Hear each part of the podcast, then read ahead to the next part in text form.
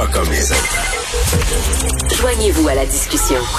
Appelez ou textez le un huit sept Cube Radio. un huit sept sept huit deux sept deux trois quatre six. Alors, on parle avec Claude Villeneuve, chroniqueur au Journal de Montréal, Journal de Québec. Écoute, Claude, dans la pause, j'ai eu une très bonne nouvelle. Ma fille cadette, la plus jeune, euh, qui vient tout juste d'avoir vingt-deux ans, s'est fait vacciner hier. Euh, oui, ben moi, ma blonde aussi.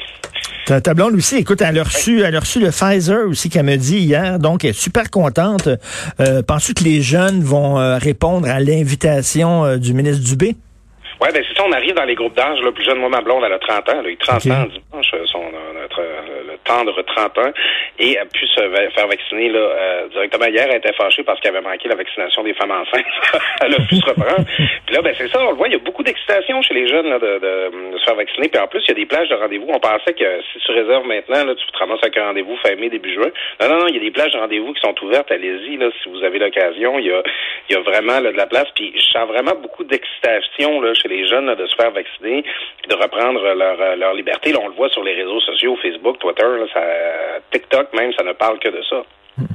Mais, mais, mais quand même, la, la, ma crainte que j'ai, je pense que tu partages cette crainte-là, c'est que les jeunes, je, je, tu sais, une fois vaccinés, hi hi, party! Il faut, il faut pas oui, faire ça, ça, là. Il y a ce risque-là. En fait, il y a deux craintes. Il y a la crainte, là, justement, qu'il y ait des gens, des gens qui aient eu juste une dose de vaccin puis qui pensent que c'est ça, là. On, euh, tout le monde tout nu, puis on commence à, se, à jouer à bouteille puis à tout se coller. Euh, ça, c'est une réalité. Il y a aussi une crainte que, bon, passer l'excitation, c'est qu'il y a beaucoup de jeunes qui se sentent un peu invulnérables puis qui décident de pas se faire vacciner parce qu'ils sentent que ça les concerne pas, ils sont, ils ont pas peur d'attraper la maladie, tout ça. Puis hier, ben, le ministre Christian Dubé s'est adressé à eux, là. Il a écrit une espèce de lettre, là, pour les jeunes, là, en leur disant, surprenez-nous, faites-vous vacciner en masse. Mais moi, je, je suis pas sûr que Christian Dubé a la bonne cible là, présentement en faisant cette intervention-là. Pourquoi? Qui ben, devrait cibler? C'est, c'est, c'est correct là, de dire aux jeunes d'aller se faire vacciner, c'est leur tour, puis il faut envoyer ce message-là. Mais moi, ça me choque un peu qu'on, qu'on fasse reposer ce poids-là aux jeunes comme si c'était eux qui ralentissaient le, le groupe, là, alors que ça fait des six semaines et des mois qu'ils attendent pour pouvoir se faire vacciner en grand nombre.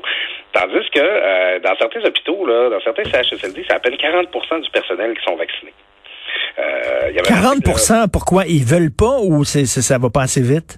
Ben, il y a plusieurs raisons. Euh, bon, d'abord, c'est, c'est moins les médecins, les infirmières euh, cliniciennes euh, qui, qui qui y vont pas. C'est plus euh, employés de soutien, entretien ménager, préposés aux bénéficiaires, infirmières auxiliaires qui le font pas. Euh, écoute, euh, le, selon là, la presse, là, dans, dans un article paru la semaine passée, j'ai demandé des chiffres là, un jour, là, je pourrais vous revenir là-dessus. Euh, c'est, c'est quarante-neuf pour cent des employés de soutien qui sont euh, qui sont pas vaccinés, trente-six pour cent des infirmières auxiliaires, trente-trois pour cent des préposés. C'est quand même beaucoup. Là. Euh, puis là, ben c'est ça. Il y a de la résistance vaccinale, il y a du monde là-dedans qui disent euh, bon, moi j'ai un cousin qui connaissait le vaccin puis il m'a dit que c'était pas bon, là. Ça, ça existe. Mais euh, il y a aussi que, mettons que tu étais en isolement ou euh, malade toi-même quand euh, de la COVID ou d'autres choses, quand la, la, dans ton établissement, là, ça vaccinait, mais ben, ces gens-là, ils ont passé en dessous de la table. Ils n'ont pas pu se faire vacciner parce qu'ils n'étaient pas au travail à ce moment-là. Puis là, aujourd'hui, le gouvernement il a adopté un décret pour forcer les gens qui travaillent dans le secteur de la santé à aller se faire vacciner. Là. La vaccination est obligatoire pour ces employés-là. Mais sauf que l'employeur offre pas de libération de temps pour que tu puisses aller te faire vacciner en dehors de tes heures de travail, ou sur, sur tes heures de travail, en fait. Mmh. Fait que là, déjà, tu fais là, des quantités d'heures de fou dans l'hôpital, puis euh, il, il faut que tu ailles te faire vacciner sur ton temps là, parce que tu n'as pas pu le faire à ton travail. Et euh, ben, ça cause des problèmes d'organisation au monde. L'un dans l'autre, que ce soit les réticences, que ce soit les syndicats, peut-être euh, utiliser ça pour faire pression un peu sur l'employeur. Ça n'a pas de maudit bon sens que là où les gens sont les plus vulnérables à les C H S L D, t'as des ben non. Ouais, de la moitié du monde qui sont fait vacciner. Non, là, non, ça n'a pas de sens, ça. Et puis là, ben c'est ça. Moi, quand je vois Christian Dubé dire aux jeunes, yo les jeunes, faites-vous de vacciner, c'est cool. Yo. Puis, euh, ben tu sais, euh, comme employeur, euh, Christian Dubé, il faudrait peut-être que tu t'assures que ta gang est vaccinée elle-même. Tu sais, je trouve que c'est là qu'on a un problème de couverture vaccinale qui est épeurant.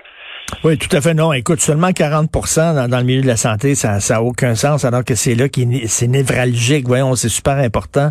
Je veux revenir sur ta chronique du journal aujourd'hui. Rendez-nous le printemps. Oui. Euh, tu cites un texte du New York Times qui est paru hier, qui dit que les risques de transmission de la COVID en extérieur, c'était autour de zéro virgule un pour cent. Est-ce que tu es d'accord toi, pour qu'on ouvre les terrasses au plus sacrant?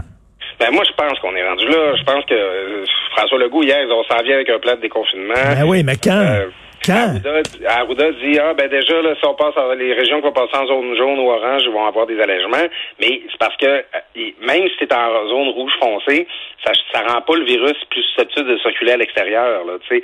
Euh, écoute, il y a, plus tôt, il y avait les autorités de santé publique de l'Irlande qui disaient qu'ils n'ont pas un seul cas documenté de transmission en extérieur. Hier, Horacio Arruda dit qu'on en a eu au Québec, mais qu'ils n'étaient pas capables de donner de, de, de détails. Moi, je trouve que en évaluant les risques et les bénéfices d'une activité, se réunir en extérieur comme sur les terrasses, c'est à très faible risque. Est-ce qu'on a réellement un effet sur la transmission en interdisant ça? J'en suis pas sûr. Puis je trouve qu'après sept mois de confinement, les gens ils mériteraient ce break-là. Là. Le vingt-deux mai, la Ronde ouvre. Écoute, on permet... Non, mais la Ronde, calvaire! Oui. Ben c'est ça. C'est que, tu sais... Le, le... Là, là, tu vois du monde, là, ils sont trente mille, s'en vont manifester, ils vont au stade olympique. Là, il y a des gens qui vont aller à la Ronde. Euh, ça, c'est fou. Ça, moi, je ferais pas des affaires comme ça dans le contexte actuel. Ben voyons! Permettre à un petit groupe de deux, trois, quatre, une dizaine de personnes, comme l'été dernier, de se réunir à l'extérieur, ben, je pense pas que ce soit ça qui soit dangereux. Je trouve que le gouvernement, à interdire des comportements qui sont pas dangereux, ben, c'est ça qui crée les débordements. À un moment donné, les gens en peuvent plus, puis ils font, là, des comportements qui sont très, très dangereux. Le gouvernement doit dire aux gens, vous pouvez vous réunir en extérieur, mais voici comment vous pouvez le faire.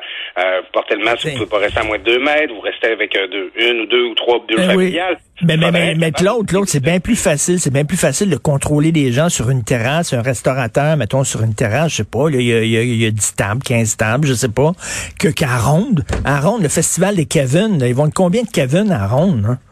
Oui, puis c'est ça, dans, dans un, un, un, un espace immense, un endroit où il euh, y a des coins plus cachés, là, que tu peux pas nécessairement surveiller, alors que c'est ça, sur les terrasses, ben t'es sur la rue. Euh, tu sais, quand, quand on est en public, on est toujours porté à faire plus attention à comment est-ce qu'on se comporte.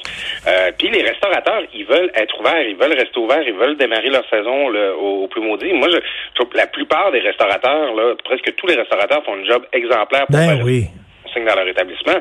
Moi, je trouve que c'est un allègement facile à appliquer qui ferait une maudite grosse différence dans la vie de base du monde si on pouvait de, de permettre les rassemblements extérieurs. Puis tu sais, c'est, un, euh, c'est une façon de remercier les gens aussi. On était, on était des bons troopers, on se fait vacciner. Euh, tu sais, c'est comme, euh, ils nous donneraient un petit break. Là. Il me semble que ce serait bien perçu par les gens parce que de toute façon, écoute, je parlais tantôt à quelqu'un là, qui me disait, il y a une ruelle, là, il était à peu près quatre-vingts dans la ruelle, il prenait un verre, puis tout ça.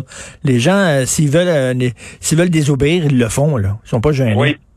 Écoute, hier, je te parlais du Humbert Labeaume, euh, qui nous avait donné un bon mot l'an passé. Il avait dit, c'est ceux qui veulent se réunir dans un parc prendre de l'alcool, on vous rappelle qu'il faut avoir un repas pour pouvoir faire ça. Fait que je recommande à tout le monde de se promener avec un ficello dans ses poches. Un repas. Il faut être intelligent, il faut permettre aux gens, il faut leur donner des, des aménagements qui leur permettent de fonctionner. Ben oui. Ça. Parce que, parce Moi, je, je, parce non, que... je mets fin à la saison du coronavirus, j'ai vu la saison du corrosé virus. Parce que si tu fais pas ça, là, si tu permets pas aux gens de prendre un petit break, ben tu te ramasses avec trente mille personnes dans les rues de Montréal qui sont en maudit. Tout à fait. Oui, pis... Puis les rassemblements intérieurs illégaux, euh, François Legault dit que c'est de ça qu'il a peur depuis le début de la pandémie. Ben, regarde, dis aux gens, rassemblez-vous pas le soir chez vous, euh, rassemblez-vous dans un parc dans le jour, puis euh, ça va être pas mal moins dangereux. Incitons les gens à faire ça plutôt que de faire des affaires qui les mettent, eux et leurs proches, en danger. Tout à fait. Merci beaucoup, Claude. On se reparle demain, Claude Villeneuve. À bientôt, Richard.